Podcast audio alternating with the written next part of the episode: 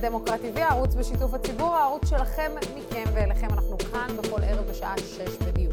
הערב אנחנו עם משדר מיוחד, הפעם בשיתוף המכון הישראלי לדמוקרטיה, בנושא העימות בין הרשויות, הכנסת, הממשלה ובתי המשפט. במהלך התוכנית אנחנו ננסה לברר איך משקמים את מערכת היחסים בין הרשויות ומהו האיזון הנכון. כל זאת בזמן שברקע ישנם ניסיונות להעביר את חוק יסוד החקיקה שנועד כדי להסדיר את מערכת היחסים. הערב יהיו איתנו שני שופטי העליון בדימוס, הגברת דליה דורנר ואליקים רובינשטיין. עוד לפני שנדבר איתם, יהיה איתנו יושב ראש ועדת חוקה, חוק ומשפט, חבר הכנסת והרב גלעד קריב. גם אה, דוקטור אמיר פוקס התארח כדי להסביר לנו את הצורך בחוק יסוד החקיקה, אבל לפני הכל, אמש ערכנו ראיון עם גלעד קריב. בואו נראה. רוצה להגיד ערב טוב ליושב ראש אה, ועדת חוקה, חוק ומשפט, גלעד קריב, שלום שלום לך. שלום לכם, ערב טוב. תודה רבה שהצטרפת אלינו. בוא רגע שנייה אה, נתחיל בנושא הזה. עושה רושם שהמתיחות בין הרשויות אה, בשנים האחרונות רק הולכת וגדלה, ובעיקר היחסים בין הכנסת לבין בתי המשפט. האם אתה חושב שהכוח של בתי המשפט הוא אולי מופרז, או שאולי צריך דווקא כן לחזק? ו- ובכלל, אולי אתה חושב שיש סבירות סוף סוף להגיד שצריכה להיות חוקה אה, ישראלית? טוב, אני רוצה רגע לשים אה, בצד את סוגיית, אה, את סוגיית אוקיי. התקנת החוקה. זו משימה אה, גדולה. על פי רוב מדינות דמוקרטיות נוהגות להתקין חוקה באיזשהו רגע מכונן או באיזשהו רגע מעבר דרמטי, לא פשוט להתקין חוקה שלמה אה, תוך כדי אה, ריצה של אה, שגרת החיים הציבורית. אבל הדיון על החוקה המלאה לא צריך לטשטש את העובדה שמראשית המדינה יש לנו מערכת של חוקי יסוד שהם במדרגה נורמטיבית יותר גבוהה מהחקיקה הרגילה של הכנסת, ושמ-1992 אנחנו נמצאים בעידן חוקתי חדש, שבו ישנה אה, מגילת זכויות יסוד אה, מוגנת, וכמו ברוב המכריע של הדמוקרטיות בעולם, במקום שישנן זכויות חוקתיות, ישנו מנגנון שבו אה, בית המשפט העליון, לעתים גם בתי משפט אחרים, יכולים לקבוע שחקיקה רגילה של הכנסת או של הפרלמנט סותרת את אותם אה, עקרונות יסוד אה, חוקתיים. עכשיו, כל הטענות האלה שמדובר כאן במכתב, בעיניי הן ממש מצוצות מן האצבע. מי שמכיר את ההיסטוריה של חוקי היסוד של 1992, יודע שהסוגיה הזו הייתה על השולחן, ויתרה מכך, עברו כבר מאז אותם, אותם חוקים 30 שנים, והכנסת הייתה יכולה לשנות את החוקים האלה, והעובדה היא שגם בעידן של ממשלות ימין מובהקות, החוקים האלה לא שונו, ולכן אנחנו בעידן חוקתי. עכשיו, הטענה כאילו... היא טענה לא פחות ממסוכנת. אנחנו אה, אה, רואים פעם אחר פעם עד כמה יש צורך בביקורת חוקתית של בית המשפט העליון על חקיקה של הכנסת שפוגעת בזכויות יסוד. עכשיו, האם צריך להסדיר את המנגנון, האם צריך לקבוע אה, כיצד הדברים מתבצעים? בוודאי, זה יעזור להוריד את המתח. אני מאוד בעד הסדרה של אה, הנושא הזה בחוק יסוד החקיקה, אבל לא על מנת לצמצם את כוחו של בית המשפט העליון, אלא פשוט להסדיר את הפרוצדורה ואת הדרך שבה הדברים נעשים. מה בעצם אומר חוק יסוד החקיקה? למי שבעצם אה, צריך את ההסבר הפשוט, כי אנחנו שומעים חוק יסוד החקיקה, וזה נראה אה, מאוד ברור לכולם, אבל בואו רגע שנייה ננסה להבין את זה.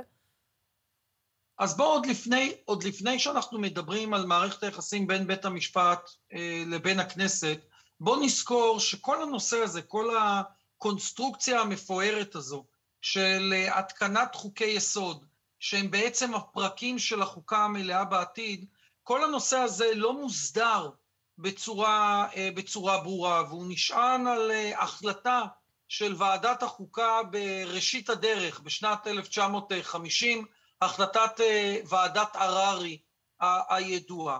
ועוד לפני שנכנסים לשאלה של הסמכות של בית המשפט העליון, נכון שיהיה בישראל חוק יסוד שקובע כיצד מכוננים חוק יסוד, כיצד מחוקקים חוק רגיל, מה הופך חוק להיות חוק יסוד, איזה רוב צריך על מנת לשנות את חוק היסוד, זאת אומרת, קודם כל אנחנו מתחילים בזירה של הכנסת. הכנסת כבית המחוקקים, וגם הכנסת כרשות המכוננת, הרשות שמתקינה את פרקי החוקה. אחרי שדיברנו על העניין הזה, שחוק יסוד החקיקה צריך להסדיר מה זה חוק יסוד ומה זה חוק רגיל, אז אנחנו גם מגיעים לשאלת היחסים בין הרשויות. מהם, ה... מהם התנאים המקדמיים שמאפשרים לבית המשפט, בין אם זה בית משפט רגיל או בית משפט עליון, לפסול חוק של הכנסת, וכמובן מדובר רק במקרים מאוד קיצוניים. ברור שבשגרה בית המשפט העליון לא צריך להתערב ברגל גסה בפעולת המחוקק, והשאלה אולי הדרמטית ביותר, השאלה שהיא בלב המחלוקת, האם אחרי שבית המשפט פסל חוק של הכנסת ואמר החוק הזה סותר את הערכים החוקתיים המוגנים, האם עדיין הכנסת יכולה לבוא אחרי פסק הדין ולחוקק את החוק מחדש בכל זאת? וזו הסוגיה שנקראת פסקת ההתגברות. האם לכנסת יש בסוף סמכות להתגבר על הכרטיס האדום שבית המשפט הוציא לחוק שהכנסת חוקקה? זאת סוגיה במחלוקת, אבל המחלוקת הזאת היא לא שחור ולבן. אני חושב ש... אה, חברי הכנסת, ובעיניי גם אה, רוב בקרב מלומדי המשפט, ואפילו הייתי אומר בקרב השופטים, מסכימים שבתנאים מסוימים, ברוב מיוחד, אה, באופן זמני, הכנסת יכולה גם לחוקק חוקים אחרי שהם נפסלו על ידי בית המשפט. השאלה היא מה נקודת האיזון. ישנם גורמים שבעצם רוצים להפוך את הביקורת של בית המשפט על חקיקת הכנסת לאות מתה, כי הם רוצים שברוב רגיל של 61 אה, יהיה אפשר לחוקק את החוק, זה לא רוב רגיל, זה רוב מיוחד, אבל זה רק 61, כל קואליציה יש לה 61 כמעט בהגדרה, וישנם כאלה, ואני שייך אליהם, שרוצים שהדרך אה, של הכנסת אה, בעצם להתגבר על פסיקת בג"ץ או על פסיקת בית המשפט העליון, תחייב רוב יותר גדול, תחייב פרמטרים מיוחדים, אבל אלה דברים שאנחנו יכולים לשבת ולדבר עליהם. השאלה היא כמה אפשר לשבת ולדבר עליהם, כי אתה יודע, קודם כל אני רואה, אתה יודע, ההצעה, הזאת הוגשה והוגשה והוגשה והוגשה וכל הזמן אה, נדחתה. Uh, הפעם האחרונה זה היה עניין פסקת ההתגברות, שאיילת שקד ניסתה uh, לקדם. ואתה יודע, אני, אני מנסה לחשוב... Uh, הרי אנחנו מבינים שזה הכל עניין של פוזיציה. הרי גם בעניין הזה שבו בית המשפט, בית המשפט העליון, בתקופה כזאת שבה הוא סובל מחוסר אמון, על ידי החלשתו, החלשתו, החלשתו בשנים האחרונות, אה, אה, מגיע למצב שבו בסוף בית המשפט הוא זה ששומר על זכויות האזרח, או שומר על הזכויות שלנו, אך יש כאלו שחושבים שהוא לא שומר על הזכויות שלנו. השאלה היא מתי, איך, איך אפשר בכלל להעביר חוק כזה, כשזה הכל מריח, בעצם ימין ושמאל, סליחה שאני מורידה את השיח אה, לרמות האלה, אבל זה, אתה יודע, לא, גם, בתוך הממשלה, גם בתוך הממשלה זה מריח ימין ושמאל. אני לא חושב שזה להוריד את, ה, את השיח ברמתו, כי אני חושב שבאמת בכל העולם המערבי, אחד uh, מקווי המחלוקת הבולטים בין הימין לבין השמאל, זה שאלת uh, מערכת היחסים בין הרשויות. אנחנו רואים את uh, אותו, אותו הדבר קורה בארצות הברית, אנחנו קוראים את זה ב, רואים את זה בדמוקרטיות חוקתיות אחרות.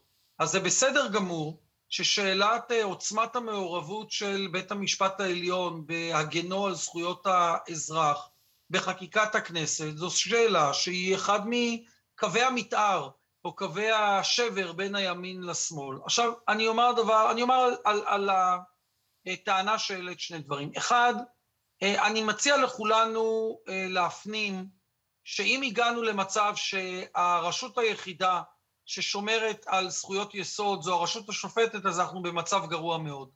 אנחנו חייבים להבין שמשימת השמירה על זכויות היסוד היא משימה שרובצת לפתחה של הרשות המבצעת ולפתחה של הרשות המחוקקת, לא פחות מאשר לפתחה של הרשות השופטת. עכשיו, זה שהרשות השופטת, הייתי אומר, אה, יותר מזוהה עם המשימה הזאת, זה בסדר, אבל אנחנו חייבים להימנע ממציאות שבה אה, אנחנו אומרים, טוב, אה, בית המשפט ידאג לזכויות היסוד והרשויות האחרות ידאגו לדברים אחרים. עכשיו הדבר השני באמת נוגע לעניין של הימין ושמאל. אה, דווקא מכיוון שהנושא הזה, לצערנו או לא לצערנו, אה, באופן טבעי, אולי הייתי אומר, שייך למחלוקת בין ימין לשמאל. בעיניי דווקא הממשלה הנוכחית היא הממשלה שצריכה להתעסק בנושא הזה. אה, אני רוצה להזכיר שאת חוקי היסוד של 1992 חוקקה לא ממשלת רבין, חוקקה ממשלת יצחק שמיר, ממשלת הליכוד. והיא עשתה את זה במהלך שחיבר קואליציה ואופוזיציה. אה, ארבעה אבות היו לחוקי היסוד האלה. אה, השר דן מרידור, שהיה שר המשפטים בממשלת הליכוד, חבר הכנסת אוריאל לין, שהיה יו"ר ועדת חוקה מטעם הליכוד, ולצידם פרופסור, חבר הכנסת דאז, יצחק, אה, סליחה, אמנון רובינשטיין, ייבדל לחיים טובים וארוכים, וחבר הכנסת הרב יצחק לוי. זאת אומרת, הייתה פה חבירה של ימין ושמאל, דתיים וחילוניים, אופוזיציה וקואליציה למהלך חוקתי חשוב מאוד. ובעיניי כרגע בממשלה הנוכחית יש הזדמנות, דווקא בגלל שזו ממשלה שיש בה גם שמאל, גם מרכז וגם ימין, יש בה אה, גם אנשי ארץ ישראל השלמה וגם אנשי שתי מדינות לשני עמים, יש בה בפעם הראשונה בתולדות מדינת ישראל מפלגה ערבית בקואליציה, וזה דבר דרמטי. אז במציאות הזו, בוא נאמר, לכל הפחות, אנחנו לא יכולים לפתור את עצמנו במשימה. זהו, אבל גלעד, אתה יודע, זה שיש... אה, אני לא צריכה להגיד לך מה איילת שקד עשתה על חוק החשמל אה, עכשיו, ו... אבל חוק החשמל עבר.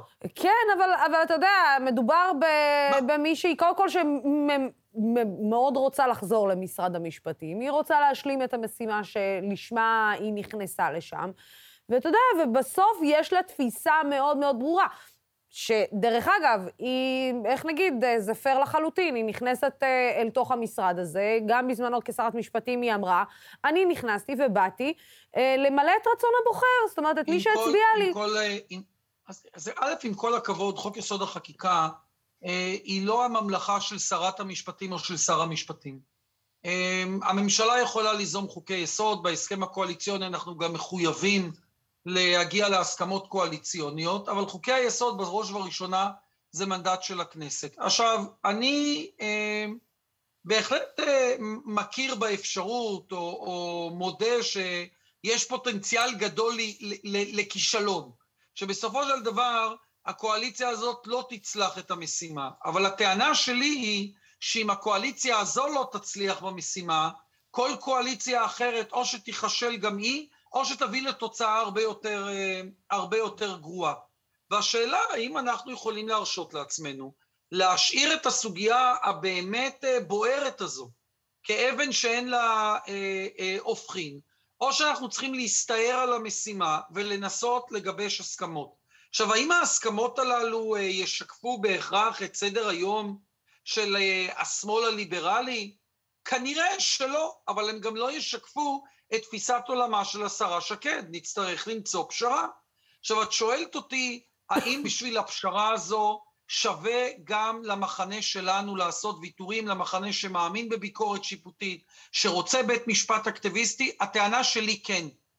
אז זה לא כל ויתור, וזה לא שאנחנו אה, אה, נאמר אמן להצעות של השרה אה, שקד או של מפלגתה, אבל מי שמבין שההגנה על זכויות היסוד תלויה בסמכויות של בית המשפט העליון, אבל גם בקונסנזוס החברתי שיש סביב הסמכויות האלה, מבין שיש פה מלאכת איזונים עדינה. לפעמים עדיף לוותר במקום מסוים דווקא כדי להגיע לפשרה. זאת לא פשרה בכל מחיר. אנחנו לא מוכנים לפסקת התגברות של 61, אנחנו לא מוכנים לתת לכנסת בעצם להתגבר בכל סיטואציה על פסיקת בית המשפט העליון. אנחנו רק בראשית הדיון, יש ועדה קואליציונית שמטפלת בנושא, אבל חייבים לנסות אה, אה, להתקדם ב, בסוגיה הזאת. זו באמת תהיה בעיניי אה, טעות ענקית, אם לא ננסה לפחות להתקדם. את יודעת, מדברים על חוק הגבלת כהונה, מדברים... מבחינה משטרית, מבחינת ה... החוסן הדמוקרטי של מדינת ישראל, החוקים האלה הם בטלים בשישים בחשיבותם למול חוק יסוד החקיקה. אז אני לא יודע אם נצליח, אבל לבוא ולומר מראש לא, אה, אה, לא שווה לנסות, כי יש מהמורות בדרך ושרת המשפטים לעתיד אה, פחות מעוניינת בזה, בסדר, אבל כרגע שר המשפטים הוא גדעון סער, הוא מחויב למאמץ הזה, כדרך אגב, זה, זה מוזכר ב, בהסכמים הקואליציוניים. חובת הניסיון היא דבר שכל שחקני הקואליציה הסכימו עליו. אז צריך לממש את העניין הזה. אמ, אה, חבר הכנסת הרב אה, קריב, אה, אני, אני חייבת לשאול אותך, אתה נכנסת לוועדה הזאת אחרי תקופה, אפשר להגיד טלטלה, שמערכת המשפט עברה, ניסיון פגיעה בלגיטימיות של מערכת המשפט. אתה נכנס ואתה מרגיש שאנחנו עדיין במקום לא טוב, כי בוא נגיד שמערכת המשפט עברה טלטלה מאוד גדולה, אבל יש גם ביקורת שהיא מאוד מוצדקת על מערכת המשפט במדינת ישראל. אז בואו קודם כל, בואו נאמר את מה שאולי הוא, הוא ברור מאליו. אין רשות שלטונית ואין מערכת שלטונית שחפה מטעויות, אין מערכת שלטונית שצריכה להיות חסינה מביקורת, זה כמעט טריוויאלי. זה לא לגנותה של מערכת המשפט, מכיוון שאין מערכת שיכולה להתחמק מהצורך בביקורת ובשיפור מתמיד. ולכן אני, אני קודם כל אומר, התפקיד של ועדת החוקה, אה, חוק ומשפט, ביחד עם הכנסת כולה, גם ביחד עם הממשלה ובשיתוף פעולה הדוק עם הרשות השופטת עצמה, יש דברים שאנחנו צריכים אה, אה, לקדם ולשפר. אני למשל לא מרוצה מהיקף הסיוע המשפטי שהמדינה נותנת למעוטי יכולת. יש סוגיות uh, גדולות שקשורות גם בזכויות נאשמים, ובאותה נשימה גם בזכויות של נפגעי עבירה. יש את הסוגיה הוותיקה של uh, התורים בבתי המשפט, כדרך אגב, על פי מחקרים שונים, חלקם גם הוצגו לוועדה. כן, בוא נודה על האמת, לא כולנו שווים, תקנון... לא כולנו שווים בפני מערכת המשפט, בוא נודה על האמת. נכון, חד משמעית, אני אומר, סוגיית הנגישות לצדק. אה, גם הנגישות, הייתי אומר, הכלכלית. אנחנו יודעים שהרבה פעמים השגת הצדק, הצדק כרוכה בתשלום המון כלכליים, נכון? גם הנגשה, הייתי אומר, לתרבותית, שיש, אנחנו יודעים שיש יש אתגר של הנגשה תרבותית של אה, מערכות אכיפת החוק ומערכות המשפט לקהלים ישראלים שלמים. אז יש המון המון מה לעשות. אבל השאלה היא, האם אתה בא מעמדה לעומתית, שמטרתה אה, להלך אימים על הרשות השופטת, או שהמטרה שלך זה לבנות שיתוף פעולה, שיתוף פעולה שבו מותר לבקר, מותר גם שיהיו חילוקי דעות, אבל כולם שותפים להבנה שבלי מערכת משפט עצמאית, חזקה, מתפקדת, חסרת מורא למול רשויות השלטון האחרות, הדמוקרטיה הישראלית תהיה מאוד מאוד אה, אה, צולעת. ולכן, את שואלת, אה, מה כן קרה? אני חושב שיש כרגע ממשלה שהיא לא ממשלת שמאל, היא ממשלת אה, אחדות אה, אה, ימין, מרכז ושמאל, שמחויבת לרטוריקה אחרת למול הרשות השופטת. ומה שראינו בשנים האחרונות, בעיקר מצד מפלגת הליכוד ולווייניה, בהובלה בעיניי נפשעת של ראש הממשלה לשעבר בנימין נתניהו, שכל כולו נגוע כאן באינטרסים אישיים סביב התיקים הפליליים שלו. אז אה, אה, אנחנו עברנו מעידן של התקפה שנועדה להחריב את מערכת המשפט, לעידן של שיח שהוא שיח אפקטיבי, יעיל ומכובד, גם כאשר ישנן, אה, ישנן אי הסכמות. וזה שינוי דרמטי. זה שינוי דרמטי שאסור להקל בו אה, ראש. האם תוך שישה חודשים אפשר לרפא את הנזקים של המתקפה המתוכננת והברוטלית הזאת? התשובה היא שייקח לנו עוד, uh, עוד זמן. אני מאמין שהממשלה הזאת תוציא את ימיה, ואני מאמין שמכיוון שהממשלה הזאת זו ממשלה שיודעת גם לכבד את מערכת המשפט וגם לטפל בדברים שצריך לטפל בהם. אני חושב שאנחנו uh, נביא בשורה גדולה. Uh, הכנסת ביחד, הקואליציה ביחד עם הממשלה, uh, בכל הנוגע למערכת היחסים בין הרשויות. עם חוק יסוד החקיקה, ואני מקווה שנצליח, וגם בלי חוק יסוד החקיקה. כן, חבר הכנסת הרב אה, גלעד קריב. אה, קודם כל, אנחנו אה, כמובן נשמח לארח אותך אצלנו באולפן, בזמנים. בריאים יותר. אתה אופטימי, נשמח לראות שגם האופטימיות שלך תקרה. אי אפשר להיות במדינת ישראל רב רפורמי בלי מידה גדושה, גדושה של, של אופטימיות. אופטימיות. זה נכון, ומי כמוך יודע את זה, במיוחד לאור כל הדברים שאתה עברת. חבר הכנסת הרב גלעד קריב, תודה רבה לך על השיחה הזאת. תודה לכם, יישר כוח גדול על כל העשייה שלכם. תודה.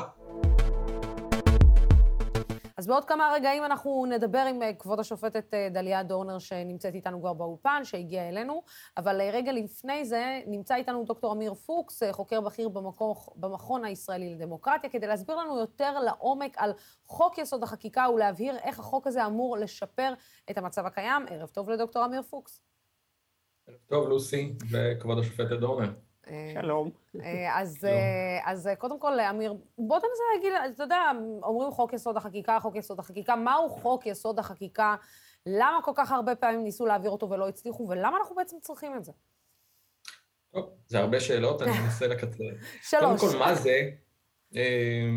זה משהו שמאוד מאוד נחוץ וחסר אצלנו, משום שאין בכלל חוק שמסדיר את הכנסת, את הסמכות של הכנסת לחוקק ואיך מחוקקים. ובעיקר אין חוק שמסדיר את ההיררכיה שאומר שחוק יסוד עליון נורמטיבית לחוק רגיל, ושחוק רגיל לא יכול לפסול חוק יסוד, ושיקבע כמובן את הסמכות של בית המשפט אה, לפסול חוק רגיל שסותר חוק יסוד. זה בגדול מה שצריך להיות שם, אבל אה, אה, אם את שואלת אותי למה זה נורא נורא חשוב ודחוף שנעשה את זה, האנומליה הכי גדולה במשפט הישראלי, לפחות בעיניי, וגם בעצם הבעיה החוקתית הכי חמורה שלנו, היא שחוקי היסוד לא משוריינים ברוב מיוחד. חלקם משוריינים ברוב, משוריינים במרכאות, ברוב כן. של 61, שכל קואליציה יכולה לשנות אותם, אה, ברגע שיש לה את הרוב המינימלי של קואליציה של 61, אבל, וחלקם לא משוריינים בכלל, כולל למשל החוק אה, שהוא בעיניי החשוב ביותר, חוק יסוד כבוד האדם וחירותו, הוא לא משוריין ולכאורה אפשר לשנות אותו בשלוש קריאות ביום אחד, ברוב קטנטן של שתיים נגד אחד. זאת אומרת, זה אבסורד ממש שקשה לתאר אותו כשאתה מדבר מול משפטים, משפטנים חוקתיים במדינות אחרות, אה, זה נראה להם הזוי לגמרי, ובצדק, כי זה באמת הזוי לגמרי, שכל רוב מקרי יכול לכאורה להפוך על פניה את כל שיטת המשטר, לשנות את איך שנבחרים, לשנות את איך שמקימים ממשלה, וראינו גם שזה לא תיאוריה, אנחנו רואים את זה קורה. זאת אומרת, הכנסות שלנו, במיוחד בשנים האחרונות, אנחנו ראינו משהו כמו 30 תיקונים לחוקי יסוד בכל עשור. כולל 20 ומשהו, 22 תיקונים בחמש, שש שנים האחרונות. זאת אומרת, מתקנים ומתקנים, זה כמו פלסטלינה. כן. אלה חוקי המשחק שלנו, ולעשות מהם צחוק על ידי זה שאתה מתקן אותם, ולא סתם מתקן אותם כי יש איזה עניין עקרוני נורא חשוב, אתה מתקן אותם כי זה מה שנוח לך פוליטית. והרי אם את שואלת אותי למה הגענו בכלל למשבר הגדול של ארבע מערכות בחירות, בעיקר השלוש שהיו דחופות, אבל גם הרביעית, הרי הכל נסב סביב העובדה שצד אחד של המפה הפוליטית ניסה להשיג 61 כדי ממש לשנות את השיטה, זאת אומרת, לשנות את סמכויות בית המשפט העליון, לשנות את איך שנבחרים השופטים, לשנות את חסינות חברי הכנסת, או לעשות חוק צרפתי, והכל בגלל שיודעים שזה על השולחן. ברגע שכל המערכת הפוליטית יודעת ש-61 ח"כים יכולים לעשות הכל, אז יש אינטרס מאוד חשוב, אז מנסים עוד בחירות ועוד בחירות ועוד בחירות. אם היינו במצב דומה למה שיש בכל מדינה מוכרת אה, שיש בה חוקה, היינו צריכים או רוב של שני שליש, שזה בישראל 80 חברי כנסת, או שצריך אישור בשני בתי פרלמנט, ובחלק מהמקרים גם וגם, זאת אומרת, גם רוב גדול, גם אישורים בכמה בתים, או אישורים בפרובינציות או בפדרציות שכפופות למדינה. זאת אומרת, ההליך, או לפעמים צריך זמן גדול בין קריאה אחת לקריאה אחרת, זה מה שאמור, זה אמור להיות בעיניי הפרק הכי חשוב של חוק יסוד החקיקה, ההפיכה של חוקי היסוד למשהו שקשה לשנות אותו. אנחנו מציעים במכון רוב של שני שליש, אפשר לדבר על דברים אחרים, יש גם, הייתה הצעה בעבר של נאמן שדיברה על 65 או 67, ושהקריאה הרביעית אה, צריך לעבור חצי שנה בין הקריאה השלישית לרביעית, לא משנה, זאת אומרת כמובן שצריך אה, אה, לקבוע את הפרטים, אבל הנקודה החשובה היא שלא כל רוב רגעי יוכל להפוך על פניה את השיטה, את השיטה המשפטית, את השיטה של איך נבחרים לכנסת, אה, זה מאוד מאוד אה, לא תקין, וזו הבעיה העיקרית שחוק יסוד חקיקה אמור לפתור. אגב, אה, אתה יודע, אני חושבת שאולי אחד העניינים בממשלה הנוכחית, אתה התחלת ואמרת שאחת הבעיות הגדולות הייתה שבעצם כל אחד מושך לכיוון הפוליטי שלו, הוא משנה חוק ומוסיף עוד סעיף ותת-סעיף. השאלה אם בממשלה מורכבת כמו הממשלה החדשה הזאת, שכל אחד באמת מושך לכיוון שלו, האם במקרה כזה, חוק כזה הוא עוד יותר נחוץ מאשר אפילו בממשלת נתניהו, אה, שבוא נגיד שם הרצון היה יותר אה, פרסונלי והישרדות אה, פוליטית. החוק הזה נחוץ בכל מקרה. אני לא חושב שזה מאוד השתנה. הנחיצות שלו היא פחות ל... כשמחוקקים כזה חוק לא חושבים בעיקר על עכשיו, על הממשלה הנוכחית ואיך היא תתקן חוקי יסוד, או על הממשלה הבאה, חושבים עשורים קדימה. זה אמור לשריין את המצב הקיים, אבל לא להפוך אותו לסטטי שבלתי ניתן לשינוי. אני לא הייתי רוצה, למרות שיש לי ביקורת על זה שאצלנו מחוקק, עשו 30 תיקונים בכל עשור, ובמקומות אחרים יש איזה שני תיקונים בעשורים, אני לא הייתי רוצה שנגיע למצב של סטגנציה מוחלטת כמו בארצות הברית, שכבר עשרים ומשהו שנים אי אפשר לתקן שם את החוקה. לא הייתי רוצה חוקה בלתי ניתנת לתיקון. אבל כשאתה חושב על, על שריון של החוקה ולעשות כלל שינוי חוקתי יותר מאשר אצלנו, אז אתה צריך איזה משהו באמצע, משהו שמאפשר לרוב גדול, נניח, כמו שאמרתי, שני שליש, שזה יכולה להיות קואליציה רחבה, פלוס גורמים מהאופוזיציה, וככה ראוי. ראוי שלתיקון של כללי המשחק תהיה שותפה גם האופוזיציה, לפחות חלק קטן ממנו. אה, ככה זה בדרך כלל, או שאתה צריך, כמו שאמרתי, שיעבור זמן ארוך כדי שיאפשר אה, דיון ציבורי, כדי שיהיה אפשר אה, למנוע את המחטפים הפוליטיים האלה בכל פעם, וזה לא כל כך קשור להרכב הממשלה. הממשלה הזאת היא ממילא ממשלה מאוד מאוד צרה, אז לכאורה, אם אכן, הלוואי, תעביר חוק יסוד חקיקה שמשרן את חוקי היסוד, היא בעצם לוקחת על עצמה אה, להגביל את עצמה, כי היא עצמה לא תוכל להעביר אה, חוקי יסוד ברוב של ה-61 שיש לה.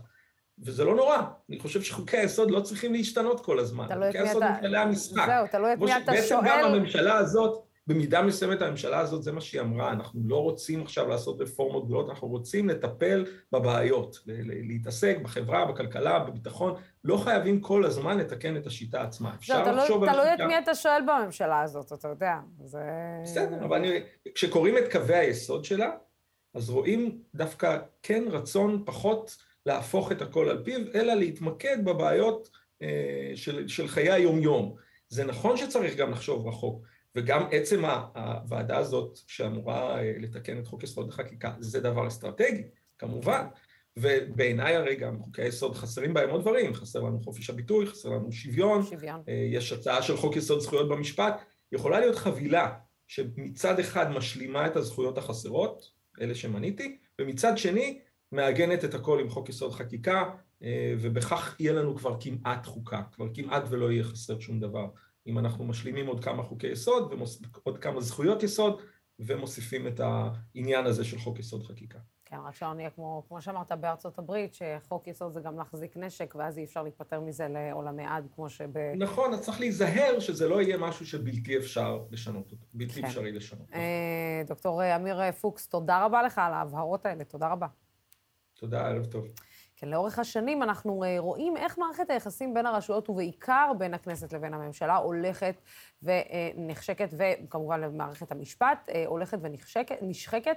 פעמים רבות אנחנו שומעים אה, חברי כנסת, בעיקר מהצד הימני של המפה, אבל לא רק, שמתלוננים על כך שבית המשפט פוסל להם חוקים ובמובן מסוים מתנהג כריבון. כמובן שבליכוד בשנים האחרונות גם לקחו את זה צעד קדימה, ושם מכנים את שיטת המשטר בישראל הדיקטטורה של בתי המשפט. כדי לדבר איתנו על מערכת היחסים המורכבת הזו ועל הצורך בחיזוק אמון הציבור במערכת, נמצאת איתנו כבוד שופטת העליון בדימוס דליה דורנר. שלום, שלום לך. שלום. תודה רבה שהגעת אלינו. אה, כבוד השופטת, השאלה היא האם באמת אה, הממשלה, בוא נגדיר את זה ככה, התנהגות הפוליטיקאים הידרדרה כל כך בשנים האחרונות, שבעצם בתי המשפט היו צריכים להיכנס לתוך הוואקום הזה, או שעל אף שהידרדרות הפוליטיקאים הגיעה לכזה, כאלו תהומות, בית המשפט עדיין לא יכל להתערב אה, התערבות כזו. אני, אני, אני אדבר ברמה העקרונית, בטח. כי אני, למרות שאני בדימוס, אני שופטת, ואני לא רוצה להיכנס לאקטואליה מעבר לדרוש, בוא. אני שמעתי את uh, uh, הדובר הקודם, ואני כמובן מסכימה איתו. יש לנו בעיה עקרונית. הבעיה שלנו זה חולשת הדמוקרטיה. הבסיס שלנו זה מגילת העצמאות שלנו, שהיא סימביוזה נהדרת בין אה, יהודיותה של המדינה לדמוקרטיות שלה. אז אנחנו מכריזים שמכריזים בזאת שקמה מדינה יהודית בארץ ישראל, היא מדינת ישראל, ותהיה מושתתת על יסודות החירות, הצדק והשלום לאורך חזונם של נביאי ישראל, ותהיה פתוחה לעלייה יהודית, שזה נושא שיכול להיות היום בקרב אחרים שנוי במחלוקת. לפי דעתי זה חיוני למדינת ישראל כמדינה יהודית, שקמה בצל השואה, שתהיה גם מדינת אזרחיה, אבל גם מדינה של העם היהודי, זה בסדר. בהמשך כתוב, תקיים שוויון זכויות גמור, ללא הבדל דת, גזע ומין, תבטיח חופש מצפון ודת, אה, אה, תרבות, אה, חינוך, לשון, נהדר. ונדמה לי עד ראשון לנובמבר או אוקטובר, אני כבר לא זוכרת, 48, תכונן חוקה. תיבחר אספה מכוננת ותכונן חוקה. ומה זה חוקה? פה אנחנו, את זה לא קיימו. מדוע לא קיימו? מפני שתמיד הרוב השולט לא צריך חוקה, כי חוקה מגבילה אותו. דמוק... מה זו דמוקרטיה? דמוקרטיה זה שלטון הרחוק והגנה על זכויות המיעוט. כי אם אנחנו ניתן לרוב את הזכויות של מאה אחוז, אז uh, הוא יעשה, הוא יפגע במיעוט.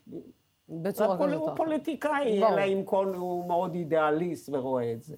ונזכור כולנו שהדמוקרטיה שלנו התפתחה והמדינה שלנו נעשתה יותר דמוקרטית דווקא שחירות עלתה לשלטון, מפני שבגין המנוח הבין שהיה, כמה הוא סבל מהיעדר חוקה. הוא דרש חוקה בחוק יסוד כבוד האדם וחירותו וחוק יסוד חופש העיסוק. התקבלו, שהגבילו את כוח הכנסת, התקבלו בתקופה ששמיר היה ראש ממשלה. איך את מסבירה את זה? זאת אומרת, בעצם ההסבר הוא שלמפא"י לא התאים שתהיה חוקה... מפא"י בוודאי הייתה, אה, אה, אה, בתקופתה היה הממשל הצבאי שבגין התנגד לו. הוא היה באופוזיציה. צריך להבין שכאשר יש לך את הכוח, אתה לא רוצה לוותר עליו. אבל אני פונה מפה לכל 120 חברי הכנסת, לא לעולם חוסן. היום אתם בשלטון, מחר אתם לא בשלטון. אני רואה, בלי לגעת באופן אה, אה, מעבר לדרוש באקטואליה, כמה קשה למי שהיה בשלטון הרבה מאוד שנים שהוא לא בשלטון. מה זה קורה? עכשיו, בית המשפט העליון במצב כזה איזן ככל שהוא יכול במגבלות של בית משפט. ואני רוצה להוסיף ולומר שגם אין לנו תרבות פוליטית. תרבות פוליטית, באנגליה אין חוקה, אה, אבל יש להם תרבות פוליטית, אני תמיד מביאה כדוגמה, אה, כיוון שהיה להם אה, ענייני מעצר, mm-hmm. היו להם בעיות עם טרור, ואז חוקקו חוק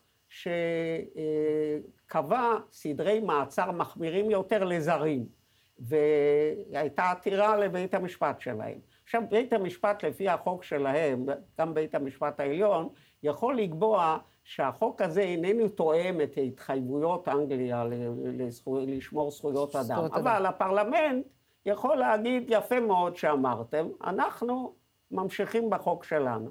אם כן, מה שהיה שם הוא שבית המשפט קבע את אשר קבע שהחוק לא תואם וכולי וכולי, וזכה לביקורת אדירה, כולל של ראש הממשלה אז, טוני בלר, כל העיתונות, וכולם רוצים להישמר מפני טרור, מתארת לך מה היה קורה בארץ. בוא. הפרלמנט תיקן את החוק. לא שהוא אהב אותו, אבל יש לו תרבות שלטונית. לנו אין, הכל צריך להיות כתוב. מה שלא כתוב, אין. ולכן, נניח, אה, הכל פתוח.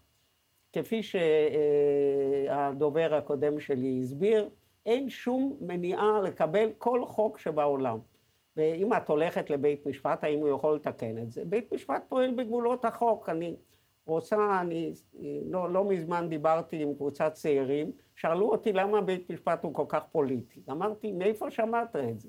יש הרבה מאוד דברים שאני באופן פרטי לא אוהבת, אני אפסוק אותם, מה אני יכולה לעשות? הרי יש חוקים. אבל ככל שיקבעו, הדמוקרטיה שלנו היא חלשה, מפני שאין לנו חוקה, או לפחות כללי משחק משוריינים. קובעים מראש מה יהיה, לא שיש בעיה. ראש ממשלה, האם יכול להיות ראש ממשלה אדם שמתנהל איתו כתב אישום? תלוי מי. אז אם, כאשר היה אה, מר אולמרט, אז מר נתניהו אמר שחקירה כבר תסיט את תשומת ליבו מענייני המדינה, ויותר טוב שיצא לחופשה. שיצא לחופשה. וכאשר הוא כמובן, אז זה, זה הפוך. אה, ובכלל, מה פתאום מעמידים אותו לדין וכולי. וזה, אני, היא לא כועסת אפילו, הפוליטיקאים, על הלשון שלהם היא לא מכובדת. אפשר לומר את, את הכל מה שהם אומרים בצורה יותר אלגנטית. מה לעשות? ובכל זאת עכשיו... אבל כפי שאני אומרת, מה שהתיקון דורש לפחות כללי משחק משוריינים. מראש, אתה קובע דברים מראש, שזה נופל, ואז זה לא נופל על בית משפט. בית המשפט לא, לא צריך לתקן, הוא אומר, כתוב בסעיף 2א, שלום. זה מה ש... לגבי כללי משחק אנחנו צריכים שריון שיכלול חלק מהאופוזיציה, כפי שדובר, זה ברור, זה שריון. 61 זה לא שריון. יש לא. היום כמה חוקים שיש להם שריון, זה לא שריון. אלא אם יש קואליציה, אז זה שריון פוליטי. אז יכול להיות שאחת המפלגות תגיד, אני לא אסכים. אני לא אבל לא אם יש הבנה יפה ויש לו 61, יכול לעשות הכל. יכול לבטל את, את הבג"ץ. חשבתם על זה? אה, מר פוקס לא חשב על זה. את הבג"ץ, בג"ץ זה סעיף 15 לחוק יסוד השפיטה, שלא משוריין גם ב-61. במקום לצעוק עליו, אה, אפשר לבטל אותו. למה לא מבטלים אותו? אני חושבת שגם הפוליטיקאים מבינים שבסופו של דבר העם, למרות שהוא אומר שהוא כן מאמין, לא מאמין, שהוא צריך, הוא רץ אליו. למי ירוץ? למי ירוץ? למי רצים היום אנשי הליכוד? אחר כך הם כועסים אם לא מקבלים את דבריהם, אבל גם השמאל כועס אם לא מקבלים את עמדתו. זה נורמלי. אני מאמינה, זאת... ואני אומרת, ואני פונה מפה, כפי שאמרתי לכל 120 חברי הכנסת, יהיה יום שתהיו באופוזיציה. לא לעולם חוסר. ואנחנו צריכים להגן על המשטר, אנחנו צריכים להגן על הכללי היסוד ההגונים, על המיעוט זאת... באשר, לא חשוב מי יהיה המיעוט. ובכל זאת, השופטת דורנר, אמ, אפשר להגיד שאת אה, אולי אסכולה שהיא אחרת, שונה, העולם השתנה. הרבה מאוד פוליטיזציה עברה בהרבה מאוד מוסדות, והשאלה היא, האם את לא מרגישה שגם כשניגש אדם מן היישוב אל בית המשפט העליון, הוא, את יודעת, הוא, הוא ישאל את עצמו פעמיים ושלוש, מי השופט אה, שישפוט אותי כן, היום, ועל אגב, איזה צד הוא קם אגב, בבוקר? אגב, תמיד אה, כדאי לדעת מי השופט שישפוט, לא בגלל שהוא ימין או שמאל, או שהוא בן אדם.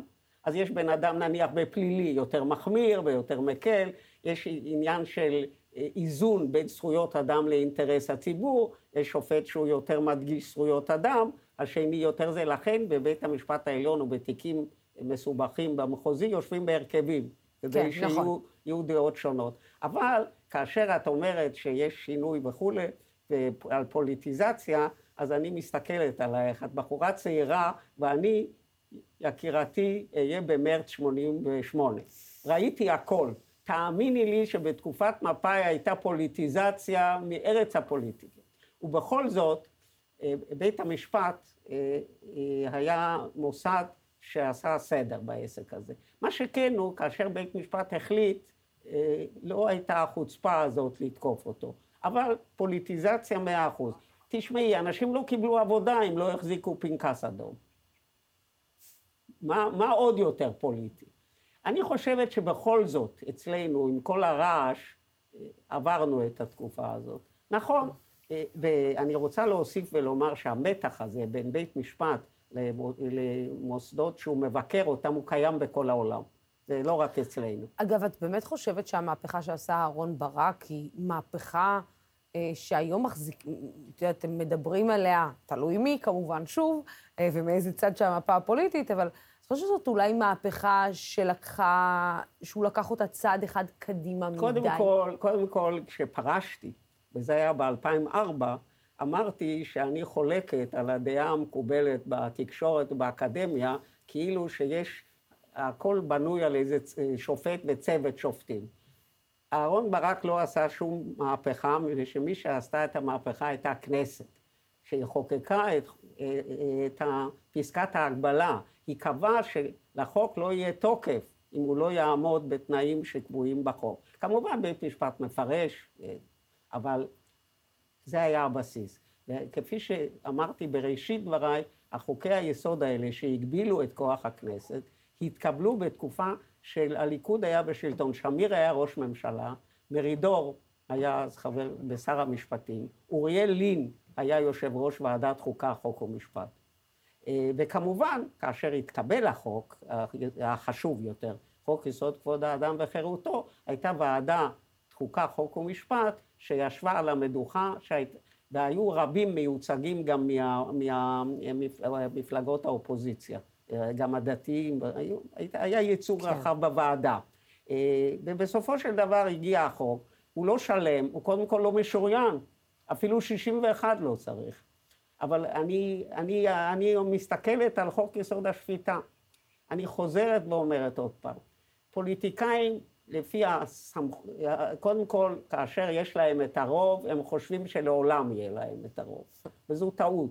הם צריכים לקחת בחשבון, כפי שאני לוקחת בחשבון, מניסיון החיים, שיכול להיות שזה חילופים, ואז זה יהיה אוי ואבוי. ולכן צריך להכין כללי משחק.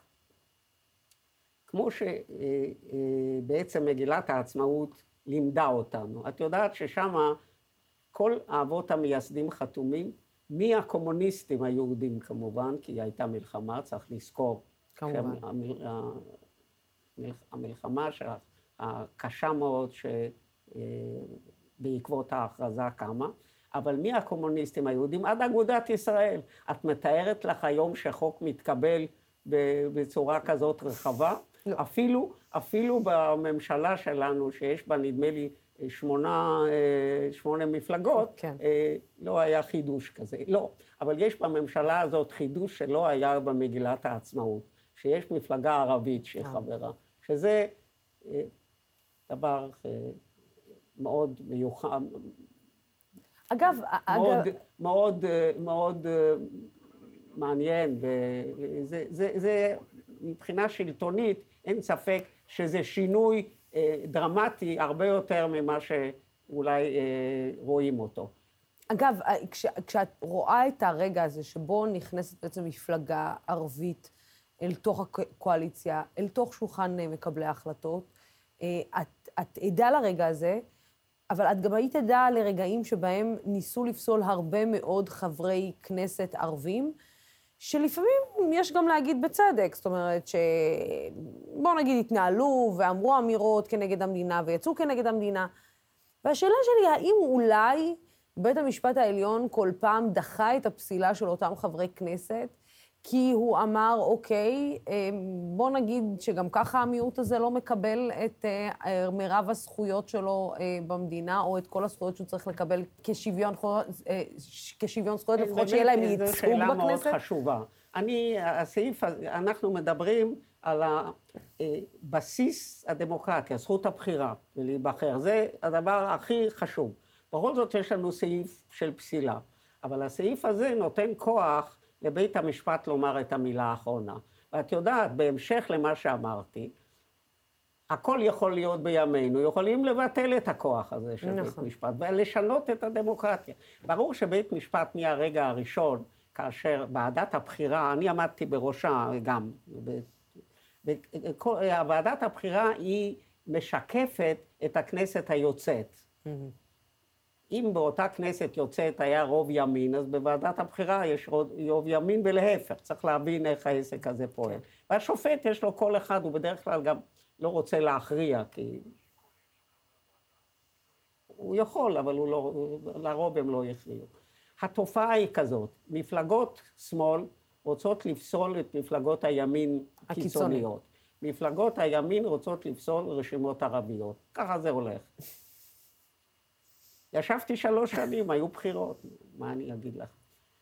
ואז זה מגיע לבית המשפט, ואנחנו מכניסים גם מפה וגם משם. כאשר המטרה שלנו היא לתת פירוש מצומצם לחוק, פירוש מצומצם שאומר שלא מספיק להצהיר. נניח אם אני אקח את אגודת ישראל שהיא לפי השיטה, לפי הדת, לפי... היא בעד ההלכה, אז אולי היא אולי נגד הדמוקרטיה, אז אני אפסול אותה. כי היא בכל זאת היא חיה עם המדינה, מקבלת את החוקים שלה ועובדת, מפלגה מאוד מכובדת וחשובה. אנחנו לא מסתכלים על התיאוריה, זה מה שכתוב בפסקי כן. דין, אני רק מצטטת. לא מסתכלים על התיאוריה, חוץ מ... אני יודעת מה, הם יכתבו דברי איום או דברים נוראים, אלא איך אתה מתנהג, מה אתה עושה, ולפי זה מחליטים. ולפעמים יש גם בתוך השופטים מחלוקת, גם זה קורה. ששופט אומר, לא, זה כבר עבר את הגבול, והשני לא, זה, זה אנושי. זה לא שאלה של פוליטי, אלא שאלה של גישה. אה, צריך לזכור, ואני חוזרת על דאגתי, הכוח שהשלטון שלנו, בהיעדר תרבות פוליטית, נותן בידי הרוב השולט, שהוא לא תמיד אפילו 61. אה, לא רק שאת את אומרת, בעצם מה שאת אומרת זה שהוא, אין, אין שיקול מקצועי, יש שיקול פוליטי, אישי, פוליטי גרד. בוודאי, זה פוליטיקאים. יכולים, לה, היועץ המשפטי יכול לומר להם, זה לא מתאים זה, זה לא מתאים בו, בית המשפט יפסול. לא תמיד הוא יפסול, כי יש וזה גם, זה לא טוב לבית המשפט שהוא כאילו מפעיל איזה שיקול דעת בעניינים פוליטיים, הוא רק צריך לבדוק אם שיקול הדעת של הכנסת תואם את מה שהחוק קובע. או החוק לא חוקתי ככל שהכנסת קבעה. בקיצור, אני מתפללת שאני עוד אזכה בחיי לראות, אה, אם דרך חוק יסוד החקיקה, אבל להגביל את כוח השלטון על ידי קביעת כללים משוריינים שכדי לשנות אותם צריך לפחות חלק מהאופוזיציה.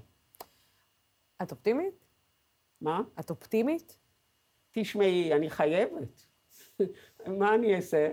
אמרתי לך, שכל העם ישמע, יש לי נין, אז מה? אנחנו צריכים לחכות מדינה טובה. אני רוצה לומר לך, אני ילדה הייתי, גדלתי במוסד לילדים, ילדים שהוצאו ממנזרים, השואה, אנחנו שמענו את בן גוריון מכריז על הקמת מדינת ישראל. בעבורי עד היום פלא. אבל על הפלא הזה, על המדינה היהודית הדמוקרטית, אנחנו צריכים לשמור, אני חייבת להיות אופטימית. את יודעת, אמ, הייתי מסיימת איתך בשאלה אחרת, אבל אני דווקא אסיים איתך בשאלה אישית. נולד לך אה, נין, אה, אז כמובן שאת בטח עוד יותר עכשיו סיפרת לי את זה, כאילו לפני שהתחלנו. נכון, נולד לי נין, הוא בן ארבעה חודשים. אה, גם זה זוג מאוד מעניין. כי הנכד שלי, העתודאי רופא, הכיר את הבת זוג שלו והתחתן איתה יחסית, אתם הרי מתחתנים בגיל מבוגר, הם בני 28, הכיר אותה, היא אה, בחורה מבית דתי ציוני, והייתה בתוכנית מאוד חשובה אה, בצבא. בצבא. והם היו יחד, אולי בגלל פסק הדין שלי, שדרש שוויון לנשים בצבא, פסק הדין שהשתתפתי בו, כמובן, לא שלי, אלא של כן. בית המשפט העליון, אה, עשו טירונות משותפת. היא בחורה מבית דתי, בוגרת חורב, והתאהבו והתחתנו, והלוואי על כל עם ישראל ההבנה והסובלנות שיש בני הזוג הזה, אני מאחלת. ועוד לפני ארבעה חודשים הביאו לעולם את הנין שלי, שהוא נולד, וזה אני ביום, תשמעו, חבר'ה, יד ההשגחה. הוא נולד ביום השני לראש השנה, היום שהאיש שלי, הסבא רבא שלו, נפטר לפני שנתיים. חבר שלי אמר יד ההשגחה. זאת אומרת, יש מישהו ש... שמשגיח. את, אתם רואים שיש, קורים דברים טובים לי אישית, ואני מאחלת למדינה שלי רק כל טוב. אנחנו, אה, אה, אני, השופטת דורנר, מאחלת לנו להמשיך אה, לשמוע אותך עוד הרבה מאוד שנים, ומאחלת לנו שאנשים ילמדו ושנלמד ממך כמה שיותר, ושנשכיל להקשיב לך ולהקשיב לדברייך. אשרייך, על, על כל מילה שיוצאת לך מהפה. תודה רבה לך. תודה רבה, לו יהי. אמן, אמן, ושתראי, תזכי לראות עוד הרבה נינים, שזה יהיה הראשון מיני רבים. אוקיי. זה מה שאני יכולה לאחל לך. אה, תודה רבה, שופטת דורנר, על כל מילה שנאמרה כאן. תודה רבה. כעת אה, לקראת סיום נמצא איתנו כבוד אה, שופט בית המשפט העליון בדימוס, אליקים רובינשטיין. שלום לך, תודה רבה שהצטרפת אלינו. שלום, ערב טוב, שלום רב. אז כבוד השופט, שמענו את השופטת דורנר ואת גלעד קריב לפניך, והם דיברו על הסיכוי הנמוך שהפוליטיקאים יכפו על עצמם שינויים שפוגעים בכוח שלהם, אבל אולי נתחיל עם שאלה בנושא שאולי חשוב יותר. האם לדעתך יש דרך בכלל לשקם את הנזק שנעשה לאמון הציבור אה, בבתי המשפט, במערכת המשפט? היא שאלה מאוד טובה, כי באמת יש, אה, יש שחיקה באמון. זה לא רק מסקר מעכשיו, זה כבר אה, עניין של כמה וכמה שנים, ולצערי, חלק גדול מהדבר הזה, אם לא רובו, הוא שטיפת מוח. זאת אומרת, אני לא מהסס להגיד, לא שבתי המשפט מושלמים ולא שהם לא שוגים, עצם זה שיש בפסקי דין רוב ומיעוט, מראה שהמיעוט חושב שהרוב שוגה. וביקורת היא גם לגיטימית, וביקורת ציבורית היא לגיטימית, אבל מה שאנחנו ראינו כבר מזה כמה שנים, בעיקר מחוגים מסוימים במערכת הפוליטית, בצד היותר ימני, יותר דתי, זה שטיפת מוח,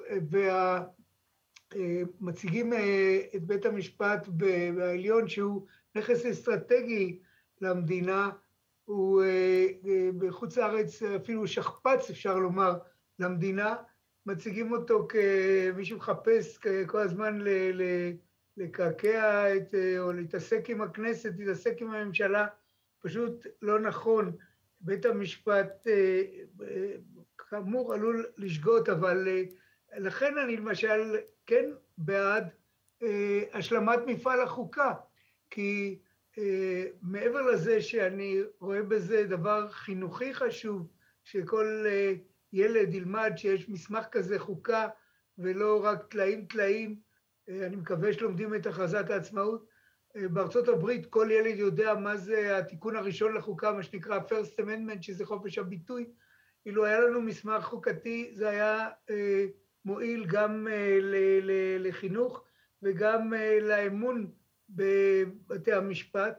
אה, בתי המשפט גם צריכים כל הזמן להתבונן בענווה על מה שהם עושים, כדי לראות למשל שתיקים ייגמרו, שיהיה קצב יותר טוב, וזה אני יודע שנשיאי בתי המשפט העליון, אה, נשיאות, נשיאי מאוד אה, עובדים על העניין הזה, אבל אה, זה לא פשוט. המשימה הזאת לשיקום אותו אמון, אני אגיד עוד דבר, לבית המשפט אין, יש ביטוי אמריקאי שאין לו חרב ואין לו ארנק, אין לו היכולת גם התקשורתית לעמוד מול מערכת פוליטית שתוקפת אותו.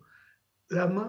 כי אתה לא מצפה משופט שיתחיל להתווכח איתך על תיקים שתלויים ועומדים לפניו, או יגיב לך על, על הדברים האלה, שופט, שופטת.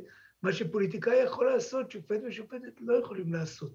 ולכן הזירה של התקשורת והרשתות הרבה יותר פתוחה בפני הפוליטיקאים אה, ומי שתוקף את בתי המשפט, בין אם מרצון לא טוב ובין אם מרצון טוב, ומאמין שהוא עושה טוב, אה, אין לבית המשפט הלוקסוס הזה, אין. אגב, אה, אה, אתה, שאלתי את המכובדים קודמיך שראיינתי לתוכנית הזאת, האם באמת אולי בסופו של דבר נהייתה פוליטיזציה גם בבתי המשפט? זאת אומרת, גם השיקולים הפוליטיים נכנסו אל תוככי אולמות בית המשפט, ו... בוא נגיד אה, שהציבור מרגיש שאם הוא לא שייך לצד כזה או אחר, או למקום הנכון מצד כזה או אחר, כשהוא נכנס אל כותלי בית המשפט, הוא לא יקבל כבר משפט צדק. הדבר הזה פשוט לא נכון. אה, זה שיש דעות בבית המשפט, כל אדם הוא אה, מחזיק בדעות, זה לא חלק מהשיח הפנימי בבית המשפט. הייתי שם למעלה מ-13 שנים שופט במשפט העליון, הייתי שופט בית המשפט המחוזי, הייתי שבע שנים היועץ המשפטי לממשלה בערך, ואני מתבונן על המערכת הזאת אה, עשרות שנים, גם כתבתי עליה, זה אה, להטיל את הבוץ הזה, כאילו יושבים שופטים וההחלטות שלהם מוטות פוליטית, פשוט לא נכון. זה נכון שיש לכל שופט דעות, ולפעמים בנושאים מסוימים הדעות האלה באות לביטוי בפרשנות משפטית, זה יכול להיות בנושאי דת ומדינה שיש ויכוח כזה או אחר, אבל המקצועיות של שופט היא בזה שהוא מלמד את עצמו, ושופטת מלמד את עצמה להיות אה, אה, מקצועי, זאת אומרת, לבחון את העניין במשקפיים מקצועיות. אז נכון, יש נושאים, בעיקר בעולם הבג"צי ובעולם החוקתי, של המשפט החוקתי, שכוללים שאלות שהן בתוך המתחם הפוליטי. בית המשפט אה, מנמק היטב ובאריכות את החלטותיו כדי לשכנע את הציבור שיקרא את פסקי הדין, וזה לא פשוט נכון לקרוא פסקי דין ארוכים, mm. אבל כדי לשכנע מה הנימוקים לעמדה כזאת או אחרת, שיהיו אה, לנגד עיני הציבור באופן אה, שקוף וגלוי, דקות אחרי שזה נחתם, אחרי שנחתם פסק דין, אה, הוא עומד לרשות כל הציבור, כדי להבין, אני לא אומר שאין שופטים שההשקפה שלהם יותר שמרנית או יותר ליברלית, זה קיים בכל העולם, אבל העובדה היא שהתוצר השיפוטי נותן את, את ההשקפות המקצועיות בצורה שאתה יכול לראות את ההנמקה. זאת אומרת, זה לא איזה מישהו, ככה בא לי, אז אני, אני ימני, אז אני אכתוב ככה, אני שמאלני, אני אכתוב ככה. לא, לא, לא. לכן, המציאות הישראלית מאוד מורכבת, וגם הנושא המשפטי בתוכה מורכב, אבל אני חוזר ואומר, יש לנו מערכת שאפשר להתגאות בה, לדעתי, וגם בקנה מידה עולמי, היא מכובדת בכל העולם. אני אגיד עוד משהו. אגב, אז רגע אני אקח אותך למקום הזה של הוועדה לבחירת שופטים, ואתה אומר בעצם שכשזה מגיע לבית המשפט, כמובן, בשום פנים ואופן לא הפוליטיזציה לא, לא, לא נכנסת אל כותלי בית המשפט. ובכל זאת, בוועדה לבחירת שופטים אנחנו רואים אפשר להגיד לפעמים שרי משפטים עם רגל מאוד מאוד מאוד אה, אה, חזקה, ואפשר, יש שיגידו אפילו אף אה, דורסנית של אה, להשתלט ולהשתית את השקפת עולמם, שבמדינה דמוקרטית זה מאוד, אה, אה, זה מאוד מקובל אה, ואף אה, רצוי. ובכל זאת, אתה באמת יכול להגיד שבוועדה לבחירת שופטים לא נכנסים שיקולים פוליטיים? קודם כל, הוועדה לבחירת שופטים, גם הייתי בה חבר אה, שלוש שנים. הוועדה הזאת היא מורכבת מ... אה, אה, היא, היום המילה היברידית היא באופנה, אז היא ועדה היברידית, זאת אומרת, יש בה שרים וחברי כנסת, ארבעה יחד, שהם אנשים פוליטיים, ויש חמישה אנשים שבאים מהתחום המקצועי, שלושה שופטים ושני נציגי לשכת עורכי הדין. בראש הוועדה עומד השר שהוא פוליטי, המאבק על המינויים, בעיקר לבית המשפט העליון, אגב, המינויים לערכאות היותר נמוכות, יש מאמץ מסוג מסוים לשיקוף החברה הישראלית, אז למשל שיהיו אנשים מהציבור הערבי, שיהיו אנשים מהציבור הדתי, אפילו חרדים אם אפשר, אפילו מעולי, מעולי רוסיה, מעולי אתיופיה, דברים מהסוג הזה, זה לגמרי לגיטימי, גם הייתה ועדה בראשות שופט זמיר שהמליצה על שיקוף אה, גיוון כזה לגבי בית המשפט העליון באמת יש מאבק, אה, והוא קיים במדינות אחרות גם כן, בין למשל, אה, אם רוצים, אנשים רוצים למנות מישהו שנראה להם מראש יותר, אה, יותר שמרני, ואחד אחר שנראה לו יותר ליברלי. זה לא פשוט גם בזה, מפני שאתה ממנה שופט בית משפט מחוזי, איך תדע אם הוא שמרן או ליברלי? לפי זה שהוא גר במקום פלוני, או לפי זה שיש לו כיפה, או לפי מה? זאת אומרת, לגבי, להבדיל אם אתה ממנה אה, פרופסור שהוא כתב הרבה ואתה יכול לראות את העמדות שלו הציבוריות, שופטים בבית משפט מחוזי שהם המאגר העיקרי לבית המשפט העליון, חלק גדול מהם אה, מעולם לא כתבו בנושאים ציבוריים, אז על סמך מה אתה מנה, הכל מאוד רגיש ומאוד מורכב, אבל בארצות הברית הדברים האלה מאוד פוליטיים, אצלנו הם הרבה פחות פוליטיים, מה ששם ארצות הברית נחשבת מדינה מתוקנת, מבחינה משפטית וכולי. אה, אה, כל נשיא שממנה שופטים פדרליים, 90 אה, וכמה אחוז מהמינויים שלו הם מהמפלגה שלו.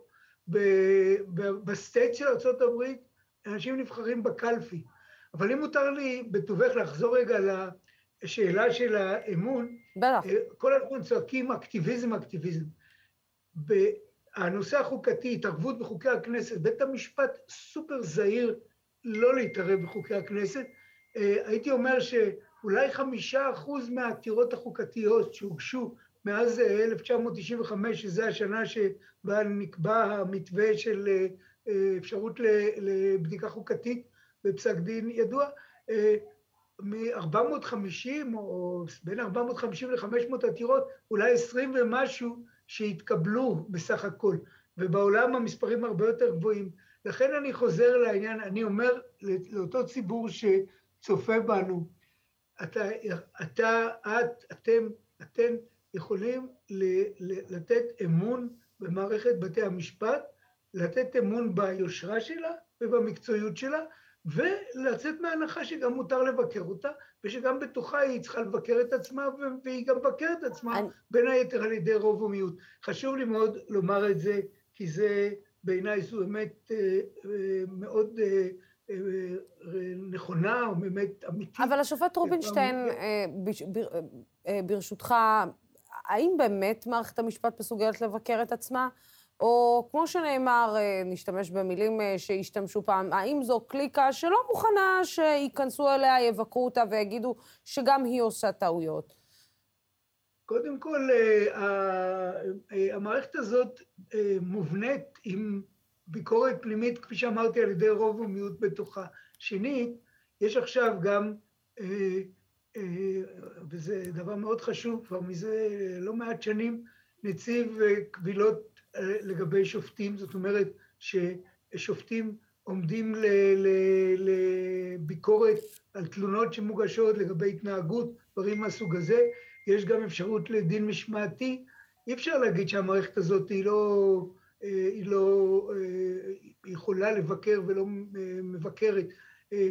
תמיד אפשר להגיד, אפשר יותר, יש גם ועדת אתיקה אגב שמאוד פעילה, תמיד אפשר לומר יותר, תמיד, אבל המילה קליקה היא ממש אה, אה, לא נכונה, היא, היא אפילו מעליבה, כי אה, השופטים, מי זה השופטים? אומרים תמיד, אה, רחביה, חבר מביא חבר. ניקח את נשיאת בית המשפט העליון אסתר חיות. היא גדלה במשפחה של ניצולי שואה, שסבא וסבתא ואימא גידלו אותה, סבא היה פחח, היא אה, אה, אדם ש... אה, הרים את עצמו וגידל ולמד בעבודה קשה, הגיע לאן שהגיע, הגיע להיות נשיאה בית המשפט העליון, לא מרחביה ולא מ... זאת אומרת, לא, לא גדלה במקומות האלה ולא מאיזה שמנת של אליטה, ואפשר להגיד את זה על, על רבים אחרים בשפיטה. לכן ה, ה, יש, אני, אני לא רוצה שיישמע כאילו אני חושב שהכל מושלם, לא הכל מושלם, אין, אין דבר אנושי שהוא מושלם בשום אה, אפשרות, ש, שיצירה אנושית, בין אם היא תהיה כנסת, ממשלה, או, או אפילו אה, אה, טלוויזיה ו, ו, ואנשי תקשורת שיהיו מושלמים, אין חיה כזאת. יש, אה, וגם בתי המשפט לא יוצאים מכלל זה, אבל אני כן מאמין באמונה שלמה, ואני בא משם, אני לא במאה אחוז בהקשר זה אובייקטיבי, אבל אני יודע שיש לנו מערכת שבמכלול היא גאווה למדינת ישראל, וגם צריכה להיות לאזרחי ישראל עם האופציה של ביקורת, והיא גם צריכה להיות ענווה. ואולי... ולהיות ביקורתית כלפי עצמה, כל זה נכון, ועדיין היא יצירה מאוד מאוד טובה של מדינת ישראל. ואולי כבוד השופט אה, רובינשטיין, אה, אתה יודע, איליה וקוצבה, זאת אומרת, אה, נוח לפוליטיקאים לשפוך רפש על בית המשפט, ומצד שני, נוח להם שבית המשפט נמצא במקום הזה, זאת אומרת, נוח להם שבית המשפט כן מרסן אותם, אבל נוח להם גם להגיד, בית המשפט מתערב לנו יותר מדי. אה, בהחלטות אה, אה, שלנו, שיכולות להיות מאוד שנויות במחלוקת, ולהוציא, ולא לעמוד, בוא נגיד, בתנאי שוויון זכויות ושו, ו, ו, וזכויות אדם. אני שמח שהזכרת את הביטוי שוויון ואת הביטוי זכויות אדם. בית המשפט, אולי התפקיד המרכזי של עולם, העולם הבג"צי הוא זכויות האדם. ובית המשפט הוא רואה את עצמו כשומר של זכויות האדם ושומר של שוויון, ומבלי לפגוע בפוליטיקאים, שהייתה לי הזכות לעבוד עם רבים מהם, והייתי בתפקידים שהשיקו למערכת הפוליטית, בעיקר כמזכיר הממשלה הרבה שנים וכיועץ משפטי לממשלה. עם כל הכבוד, בית המשפט מהווה סוג של שומר סף או שומר שוויון או שומר זכויות אדם, ואני אדגים את זה בנושא של שוויון למשל. אין לנו בחוקי היסוד, לצערי, המילה שוויון. נכון. היא מופיעה בהכרזת העצמאות, היא לא מופיעה לא בחוק יסוד כבוד האדם ולא בחוק יסוד מדינת ישראל, מדינת הלאום של העם היהודי, מה שנקרא חוק הלאום. אני אישית חושב שהיה צריך לתקן את חוק הלאום, גם חברתי לקבוצת פרופסורים חשובה שניסתה להציע תיקונים שלא פוגעים כהוא זה ברעיון של מדינת ישראל כמדינה יהודית, ומדינה יהודית ודמוקרטית כמדינת הלאום של העם היהודי, ויחד עם זה נותנים לאזרח הלא יהודי את התחושה של שוויון ושותפות, ואפשר היה לעשות את זה בלי לפגוע, כאמור, בליבה של העניין.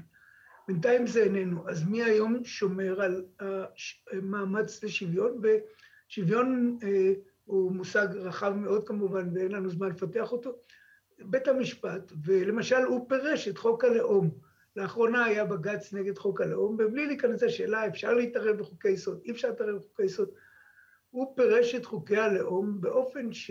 שהדרך להתייחס אליו היא דרך שוויונית. זאת אומרת, כלומר, השוויון האינדיבידואלי שמובטח בהכרזת העצמאות, ומובטח, אם כי לא במפורש ולא באמירה של המחוקק בחוק יסוד כבוד האדם, יהיה גם בסיס לפרשנות, וזה מבלי לפגוע, ואני מדגיש מבלי לפגוע, וזה מה שבית המשפט אמר, בליבה של החוק הזה, שבא, שיכול להיות מבוא יפה לחוקה, שבא להסדיר את היותה של המדינה מדינה יהודית, יהודית ודמוקרטית, שגם זה לא כתבו שם, אבל זה, אלה עקרונות יסוד כאלה, מן כוכב צפון, דמוקרטיות, שוויון, שאתה מפרש את החוק לאורם, ואינך פוגע בו, כי מי, יבוא מישהו אומר ככה, מסרסים את החוק, מעקרים אותו, לא מסרסים, לא מעקרים, נותנים לו את, משקל, את המשקל והליבה שרצו לתת לו, ויחד עם זה אומרים, כן, אבל גם האזרח הלא יהודי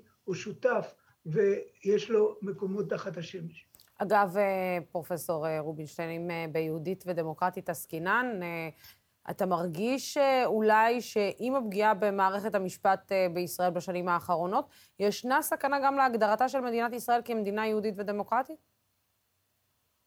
אני מאמין שאנחנו מספיק חזקים, הרקמה, עם כל הטלטלות וכל הבעיות שיש לנו בשנים האחרונות, שהיו באמת שנים מאוד מטלטלות במובן של ניהול מדינה, וכמי שהיה ליד שולחן הממשלה כ-15 שנה, אני יכול לומר שהסתכלתי בעצב גדול על מה שקרה בשנים האחרונות. עדיין אני כן מאמין שהרקמה הבסיסית שלנו היא מספיק חזקה, שהצלחנו עם כל הבעיות, עם כל הבעיות הביטחוניות, עם כל הבעיות הפנים-ישראליות, עם היחסים בין יהודים וערבים, שזה נושא רגיש ושצריך להמשיך ולעבוד בשדה הזה משני הצדדים, גם היהודים וגם המערכת הפוליטית של הערבים. הדברים, עם כל זה, הנה אנחנו ממשיכים הלאה, וההלאה הזה כל כך חשוב, כלומר, המחויבות לקיומה של המדינה, ואני תמיד אומר, אם מותר לי להוסיף, שיש שני קווים אדומים בעיניי. יש ליהודים קו, קו אדום, לערבים קו אדום. ליהודים קו אדום זה קיומה של המדינה כמדינה יהודית, אחרי כל אלפיים שנות הגלות, מדינה יהודית, יהודית ודמוקרטית, אבל מדינה יהודית. לערבים הקו האדום צריך להיות קו השוויון האזרחי, שהאזרח הערבי ירגיש שותף. הדבר הזה הוא בעיניי חשוב וגם בר השגה. האזרח, המערכת היהודית צריכה לזכור את ההיסטוריה שלנו בלי שאני משווה בעולם ובגלות, וכשהיינו מיעוט, ולתת את הכבוד, המילה כבוד מאוד חשובה בכל ההקשרים האלה, לאזרח הערבי, והמערכת הפוליטית הערבית, המנהיגות הערבית צריכה לדעת, זו מדינה יהודית. כבר אמר את זה אבל לאחרונה, ושמחתי. מנסור עבאס. מנסור עבאס, שאני לא, אין לי הזכות להכיר אותו אישית, אבל את זה הוא אמר. והדברים האלה הם בני השגה, ו, וגם השאיפה להרמוניה סבירה בינינו היא בת השגה. שופט העליון, בעזרת השם, שופט העליון בדימוס אליקים רובינשטיין. שופט עליון יש, השופט בית המשפט העליון, לא שופט עליון. שופט בית המשפט העליון. רק זה שלמעלה. נכון, בזה אתה צודק במיליון אחוז. שופט בית המשפט העליון אליקים רובינשטיין, תודה רבה לך על שיחה מעשירה ומאוד חשובה. ותודה רבה על הכבוד לראיין אותך שוב. תודה רבה. תודה רבה, ערב טוב. תודה רבה לך. ותודה רבה לצופים ולשותפים של דמוקרט TV. התוכנית הזאת אפשרית רק בזכותכם. בימים כמו אלו הולכת ומתחדדת החשיבות של ערוץ תקשורת, שלא מפחד להביע עמדה נחרצת בעד הדמוקרטיה ובעד שלטון החוק, בעד המאבק בשחיתות ובעד מגוון של דעות המהדורה המרכזית של דמוקרט TV בימים ראשון עד חמישי בשעה שש. אנחנו נתראה פה מחר. סלאם.